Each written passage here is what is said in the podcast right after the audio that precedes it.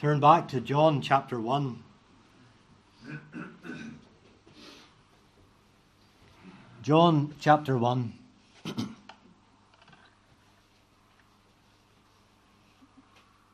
In the time that remains to us this evening, I want to direct our thoughts specifically to verse number 9 of this chapter.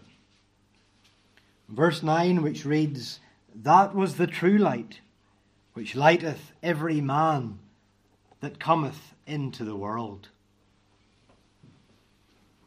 These first 18 verses of the Gospel of John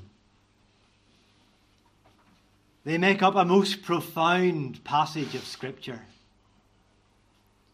Every single verse is packed with the very essence of Christianity.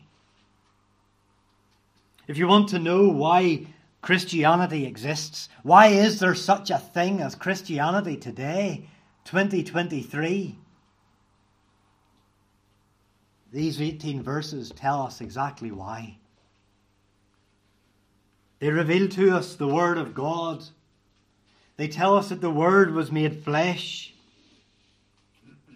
By the time we get to the end of verse 18 in our reading, what we find is that every truth, every doctrine, the entire doctrine of the work and the person of Jesus Christ has been laid out in such succinct and in such powerful terms. These are things that when we read them, it might be easy, were it not for the accompanying work of the Holy Spirit, to be nothing other than baffled by these words. You see how God can speak in the clearest of terms and in the same words that bring new life to the dead. There are others left in their deadness in their blindness, in their unhearing state. In, these, in this passage, we see the pre existence of Jesus Christ in verses 1 and 2. We learn that the Son of God existed from all eternity. We learn that he was not created. He didn't come into existence when he was incarnated. Rather, he is God himself. We see his preeminence in verse 3 where we read that all things were made by him, and without him was not anything made that was made. The Son of God is to be exalted above all things. He created all things, everything that exists, even the ticks, exist for his glory. In verses 4 and 5, we see his power. He is as powerful as light set against darkness. Where light is, darkness cannot abide. But as light, he not only illuminates, we see that he is a life giving light. He is the only way to true life. And all of that would be remarkable enough that he was eternal, that all glory belongs to him, that he is powerful. That would all be remarkable enough. But then we see that all of that was revealed to us. All of that is made known to us in His Word. God has condescended to send the preacher in verses 6 to 8. Because of the preaching of the gospel, because of the truths of the gospel that are laid out for us in these 18 verses, we're now in a situation where the world has known that Jesus Christ is the Son of God that came to die for sinners that they might live. And the world has known that for over 2,000 years. That's the light that shines in the darkness. God, in His mercy, revealed His Christ, the Saviour. And He revealed it in such a way as it makes it entirely undeniable. This is why Christianity exists. This is why today we preach the same word, the same light. We preach the same Christ. Our theme then this evening from verse 9 is simply this Christ revealed. The first thing we see in this verse is that Christ is the true light. We read, That was the true light. And the very nature of light is that it reveals, it illuminates. The opposite of light is darkness. Light makes a difference between visibility and invisibility. If there is no light, we simply cannot see. But let's look at what is revealed concerning Christ as the light. We see that Christ is the original light. We have this word true. He is the true light. And the word for true here, it means the real light. It's not real as contrasted with false. In fact, this whole verse is a contrast with John the Baptist. Uh, he was not that light, we're told in verse 8. John the Baptist was not that light. But verse 9 says that was the true light. Christ was the true light. So it's not that John the Baptist was a false light, but that Jesus Christ rather is the highest form of light. He is the only form of light that is self existent. It's distinct from all other lights in that sense. You know, when you're in a dim room, a room maybe lit by a candlelight, or even a, even a dim bulb, you walk out into the bright, glaring sunlight, and the vast difference between that sunlight and the dim artificial light that you were using before. That doesn't even approach anywhere near the vast contrast that there is between Christ as the true light and all other forms of light. The words true light, uh, if you're familiar with the Nicene Creed, uh, you'll know that phrase, very God of very God. The word true is that word very. We could say that Christ is the very light. He is light itself. We know that that light has been shining from eternity. We see that in verse 5 the light shineth in darkness. This is no created light. In fact, before there was a light, before there was a world, rather, before there was a sun, this light existed. This is hard for us to get our minds around, but we see it plainly revealed in the account of Genesis. It has caused many to stumble and to look to science for the explanation. But we're told quite clearly there that light was created in day one. Let there be light. But yet the sun was was clearly, expressly created in day four. How can there be light before there was a sun? But yet we, we're seeing here that the true light, the original light, existed from all eternity before there was anything created. It's not so difficult from that perspective to see how a creator God could take a dim reflection of that eternal light and condense it into an orb. But the light existed. All other light is inferior to this light. All other light is secondary. Jesus Christ is as the true light, is the source from which all light comes. But not only the original light, in some senses, this is the antitype. The relationship between Christ as the true light and all other forms of light that are known to us is similar to that as between types and shadows. You're familiar with how the Old Testament it types out sacrifices, the tabernacle, all of these many uh, shadows, all of these many dim forms that were preparing us and, and, and leading the way that when Christ was revealed, all of these types would meet with the antitype, would meet with their fulfillment in Jesus Christ. Well, so it is as Christ as the true light. All other forms of light that we have ever known they're all but a type of this true light of Christ. We see an example of how that is so in Hebrews chapter 8. We read in verse 2 of the true tabernacle which the Lord pitched and not man. And the apostle in Hebrews in that verse is explaining how the tabernacle itself was but a type of Christ. And we see there that word true, the very same word. The tabernacle was but a type of Christ, and so all other forms of light are but a type of Christ. Everything else is a mere shadow of him. But he was the original light, the antitype, but here's the important thing. This light is not merely to light up our room, to light up our world, to help us to see with our physical eyes, but rather this was the light of life. We read in verse 4 In him was life, and the life was the light of men. This idea of light and darkness is not confined in these words to the mere physical. The sense of light is clearly a reference to inner spiritual light or life. That's what Christ, as the true light, is the source of.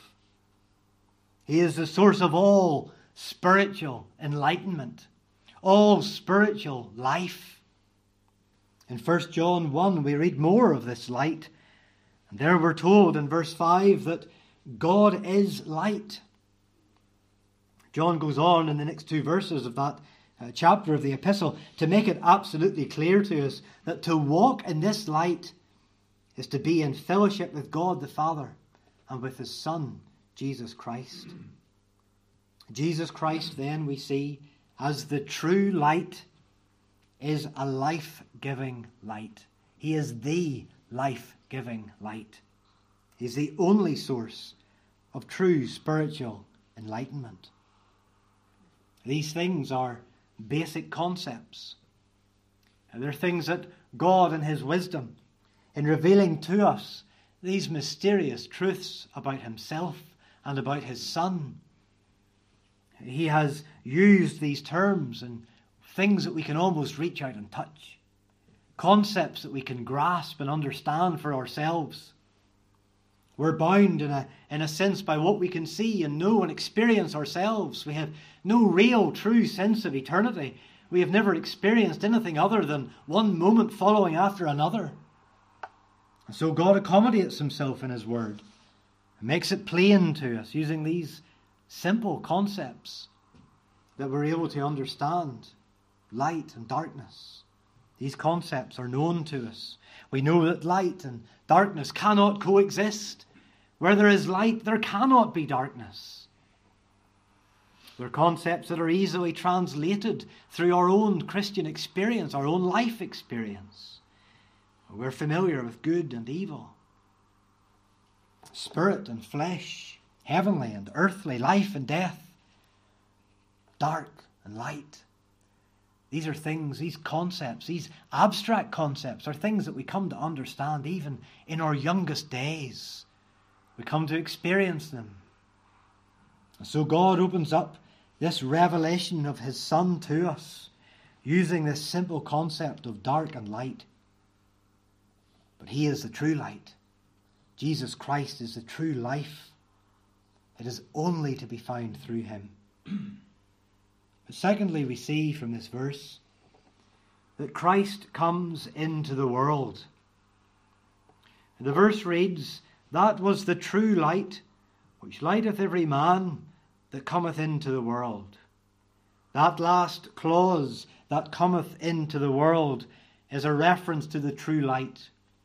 It's not saying every man that cometh into the world. What it is telling us here is the true light. It's the true light that cometh into the world. From this phrase, we uh, get another glimpse of the eternal light. In the earlier verses in the chapter, John has been inspired to build up a picture of Christ that would reveal itself more and more clearly to us. He's layering truth upon truth upon truth. When he gets to this uh, stage, he has already described Christ as the Word. And we are taught uh, in the beginning was the Word, and the Word was with God. The Word was God. The same was in the beginning with God. In other words, the Word has always existed. From all eternity, this Word existed. We are told that He was God and that He was with God. And these two things are not repetition. There's no tautology here of repeating the same thought twice. What we see from those words is a distinction between the person of the Father and the person of the Son. But yet we also see that there is but one God. We cannot possibly comprehend that. But we apprehend it in faith as the doctrine of the Trinity. We see him as the creator by whom all things were made. But then these grand themes of light and life are introduced, and it's all welded together into this. He's the life giving light. But in all of these things, it's important for us to see that He is eternal. He is the eternal light. He was shining before the world began. Before God said, Let there be light, He was shining in the Garden of Eden when God said that the woman, the seed of the woman, would bruise the head of the serpent. He was shining when Moses was inspired to write that great first written revelation of God to man. He was shining through all the prophets. Did you see him shining when we read Isaiah 49? Shining as a light to the Gentiles, shining as a light to the cast off Jews, drawing them back shining through all eternity. Christ then did not begin to shine at his incarnation, for he has been shining eternally. And glimpses of that light, glimpses of that shining, have been caught in Israel. They've been caught in the tabernacle. Glimpses of the glory were caught in the temple. Among the Jewish people of God throughout that Old Testament economy, throughout all those sacrifices, all the blood of bulls and goats, all the cleansing rituals, Christ was shining. But what we see is through all of that but a dim reflection of this true light. Now, in verse 9, we have this dramatic opening up because the eternal light becomes the incarnate light. We read that that eternal light cometh into the world. We saw this morning that the lifetime of Christ, all of his person and work on earth, was the apex of human history. That day in which the eternal light became incarnate, the opening up of that day, the reaching of the summit. This is one of the great mysteries of the gospel how that the eternal Son of God could become man could take on our flesh, our limited, finite flesh. Eternal light, clothed in the frail garment of humanity. The light, when Christ becomes incarnate, however, the light did not become brighter. Eternal light has not changed. The light that was shining in the Old Testament was as bright as it is in the New. But how that light is experienced by man is vastly different. Hebrews, uh, the book of Hebrews, and the opening verses of that, of that book, this very change uh, of the eternal light shining dimly, uh, becoming a more clear and apparent shining uh, Uh, to us in the New Testament. It's described in these words in Hebrews 1 1 and 2.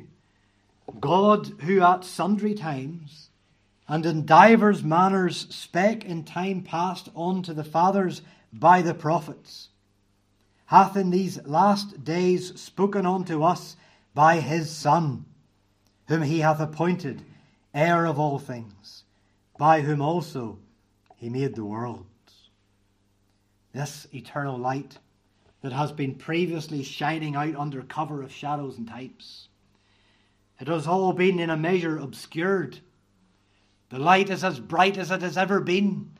That eternal light is unchanging, but is, it is obscured through the types and the shadows, through all the ceremonies. Now we see that obscurity is taken away. Now we see the veil being drawn back. Now we see the types being fulfilled.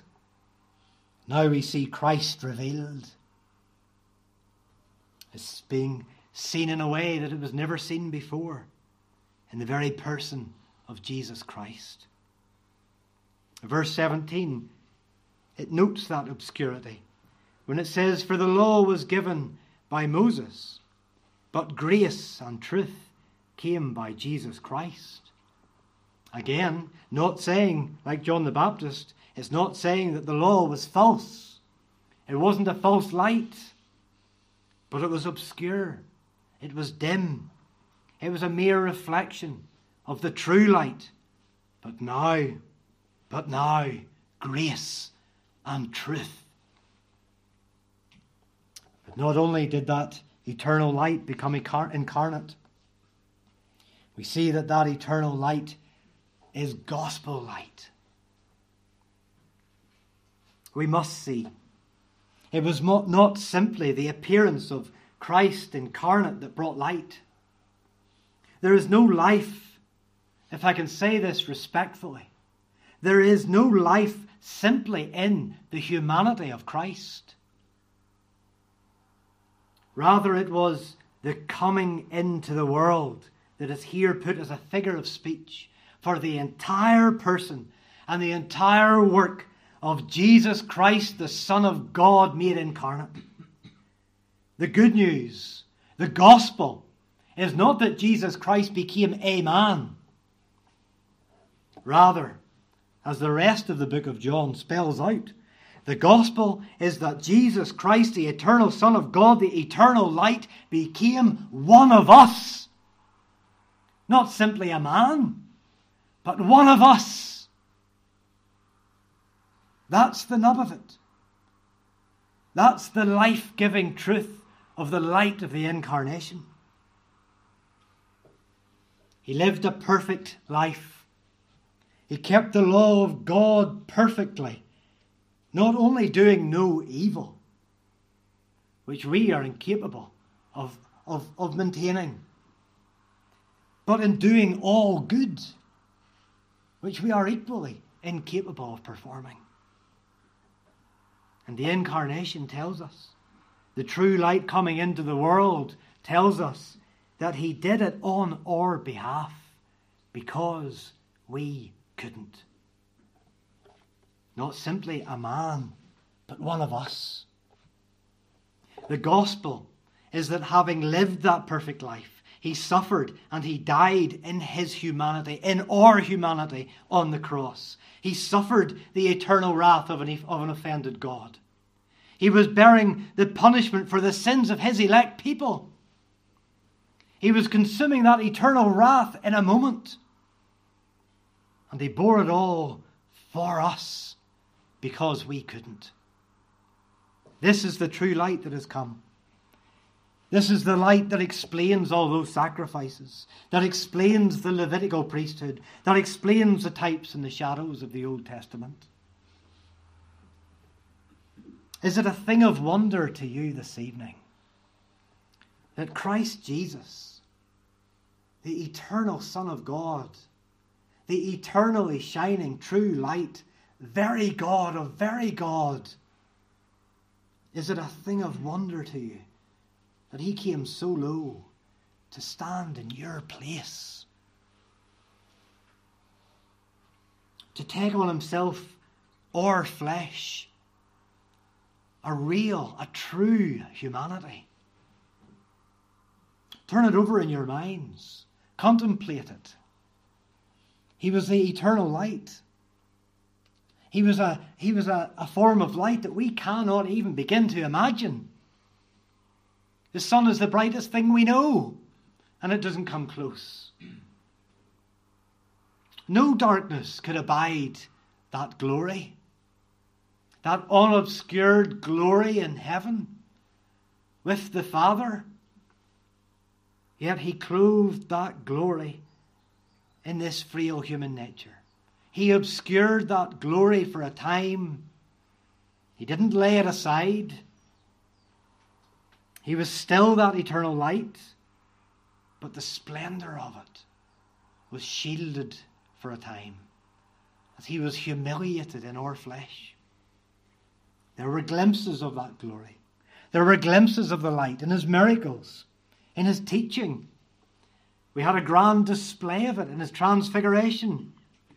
But these were but mere glimpses of, of that true light, of that very light Yet, even with his glory shielded from view, here the Spirit of God describes it as light coming into the world. His glory, the light of the Word, even when clothed in humanity, was still infinitely more glorious than the rays of light that fell on the world before that moment. But this light, then, is not passive.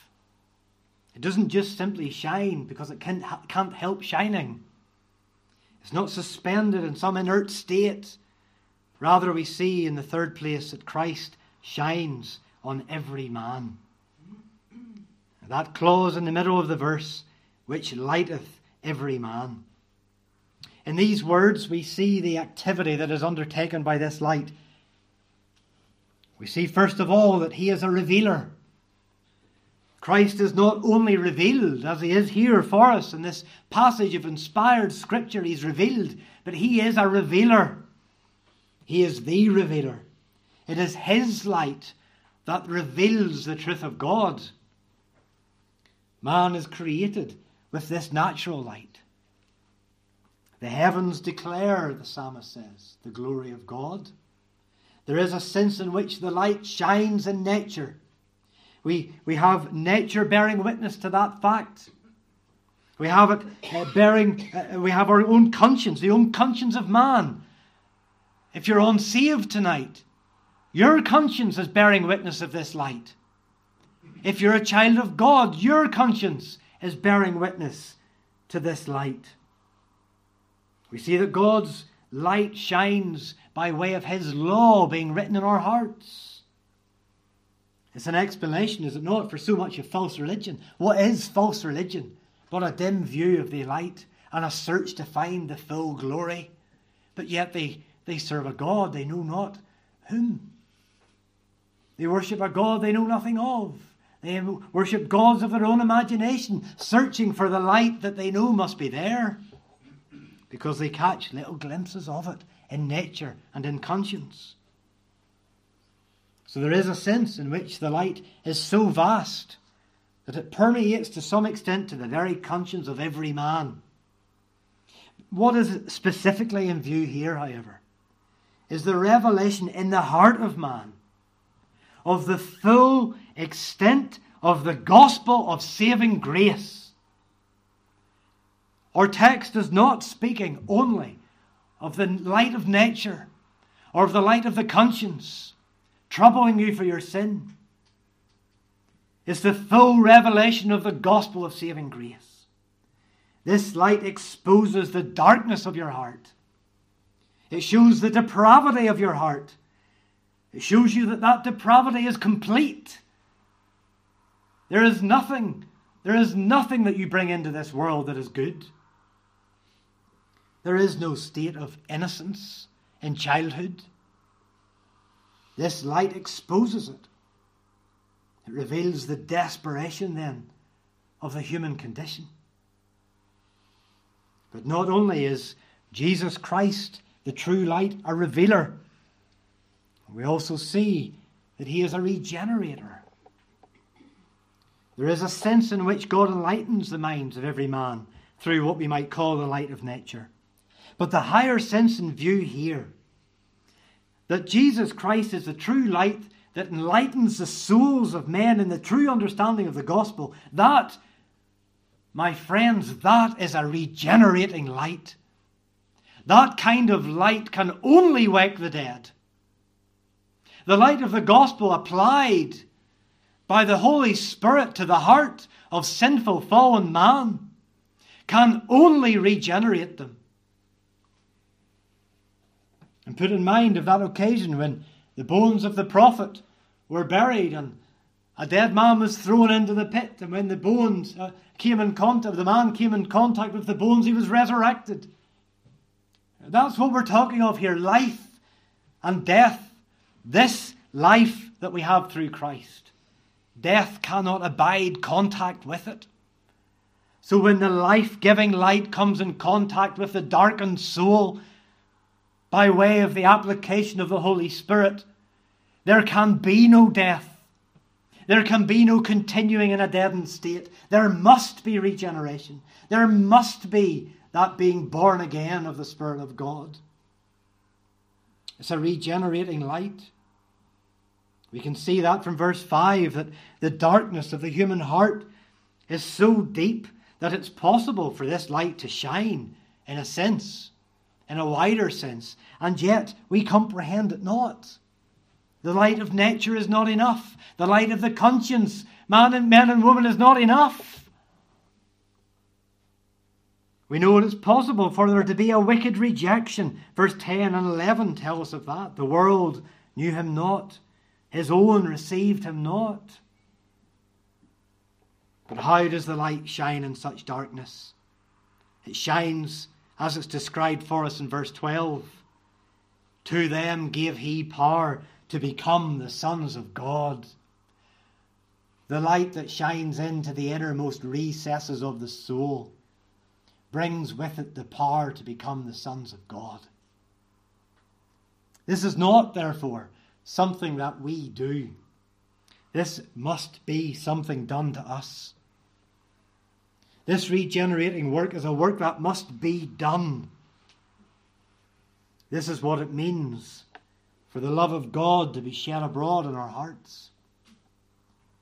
We have that thought brought out clearly in Ephesians 1:18, where Paul describes it like this: the eyes of your understanding being enlightened. What eloquence from the apostle. Those inspired words. The eyes of your understanding being enlightened. He's a regenerator. But we cannot leave this text without noticing that he's a restrictor. This every man that is read here. There are many who want to believe that the light of the gospel lightens every man that comes into the world. But our text does not teach that. The rest of, this, of the Bible does not teach that. This every man cannot mean every single individual in the world. How can I say that with confidence? We don't need to leave this passage. All we need to read is verse 10. After saying, The light which lighteth every man that cometh into the world, we read, He was in the world, and the world was made by him, and the world knew him not. This light does not lighten every man that cometh into the world with regenerating light. It doesn't. There's a restriction. This every man, however, it does mean this. It means that every man who is lightened by this light is lightened only by this true light. It is the only way of enlightenment. The only way of salvation is to have the true light of the gospel shined upon you. Here then, we meet with a problem. We are, in our natural state, in complete darkness. Only the true light of the gospel, only the person and work of Jesus Christ revealed to us in His Word is able to save us from that darkness. And yet, we cannot enlighten our own minds. How then are we to be enlightened? If you're in this service this evening and you are in this state of darkness, if you have never had the light of the glorious gospel shine into your darkened soul. If you have never had that deadness resurrected unto new life in Christ, if you have never been encountered by that saving power of God, what are you to do? The answer has already been given to us. Verse 7. John the Baptist, we are told, came for a witness, to bear witness of the light, that all men through him might believe. Verse 12, it also speaks of receiving him and to believe on his name.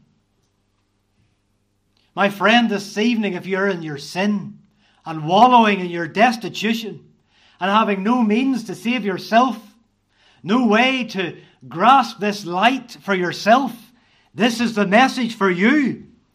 The only way to salvation is to believe on the name of the Lord Jesus Christ and to be saved. To surrender all hope of saving yourself. To stop casting about for sources of light outside of the scriptures of God, outside of the preached word of the gospel. That is the source of light. You need to surrender all hope of saving yourself, and you need to acknowledge your hopelessness, your helplessness, your darkness, your sinfulness. Acknowledge your desperation. But see what we are told in the light of God's Word concerning the true light. See how He is revealed to your soul this evening. And oh, pray that the Holy Spirit would apply it to your heart as I pray for you. You cannot enlighten yourself. But you must, you must go to that true light that lighteth every man. Amen. Amen. And let's stand for prayer.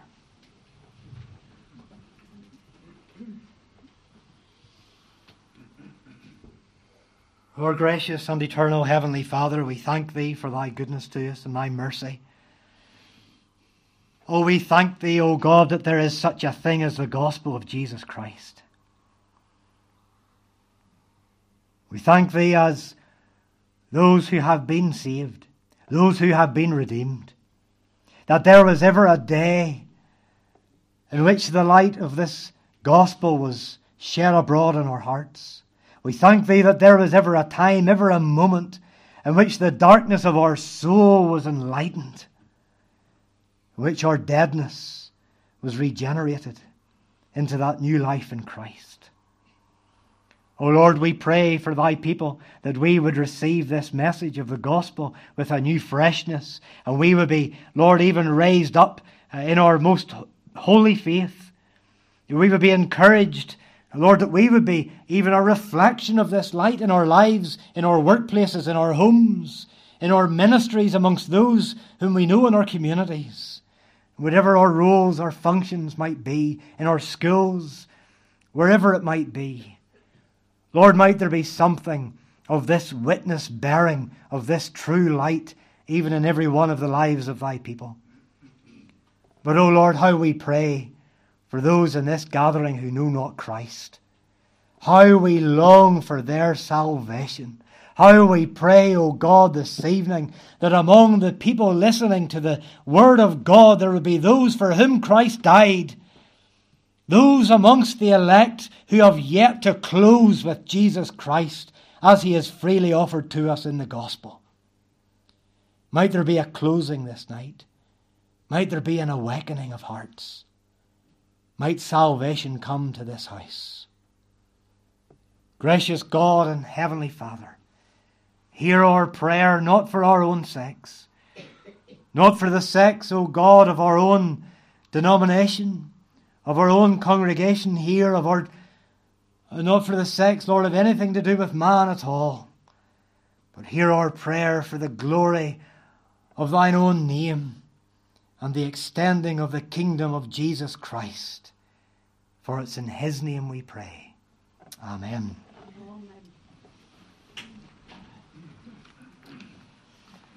Our final singing this evening is from Psalm number 25, singing from the first version of this psalm.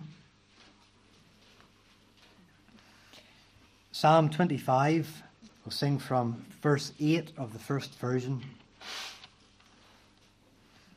verse 8, singing through uh, to the end of verse 14.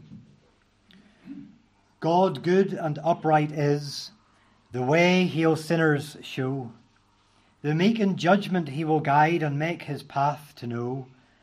The whole paths of the Lord are truth and mercy sure to those that do his covenant keep and testimonies pure. Uh, singing verses 8 uh, through to the end of 14, uh, let us sing unto the Lord. God good and upright.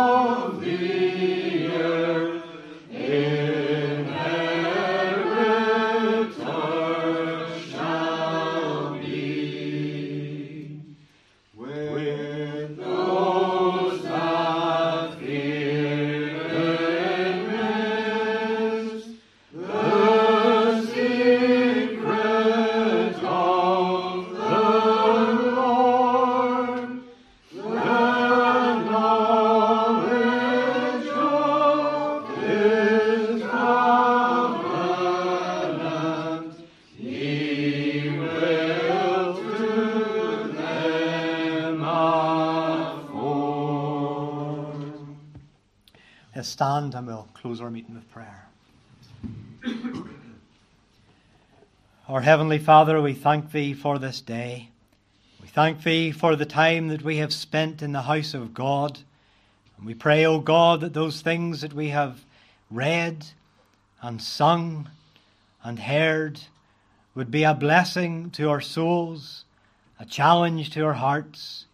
They would be food and manna from heaven upon which we would be able to feed upon uh, throughout the week to come. We pray, O God, that even now as we leave this place, we would remember the Sabbath day to keep it holy. Lord, that we would uh, continue in our thoughts of Thee, that we would continue in our worship uh, in times of private worship and devotion. That, Lord, our conversation would be sanctified, our fellowship would be sweet. Now, Lord, we pray that Thou would go before every one, take us to our homes in safety. And Lord, we pray that Thou would bless us and keep us. For these things we ask in and through the name of thy Son, our Lord Jesus Christ.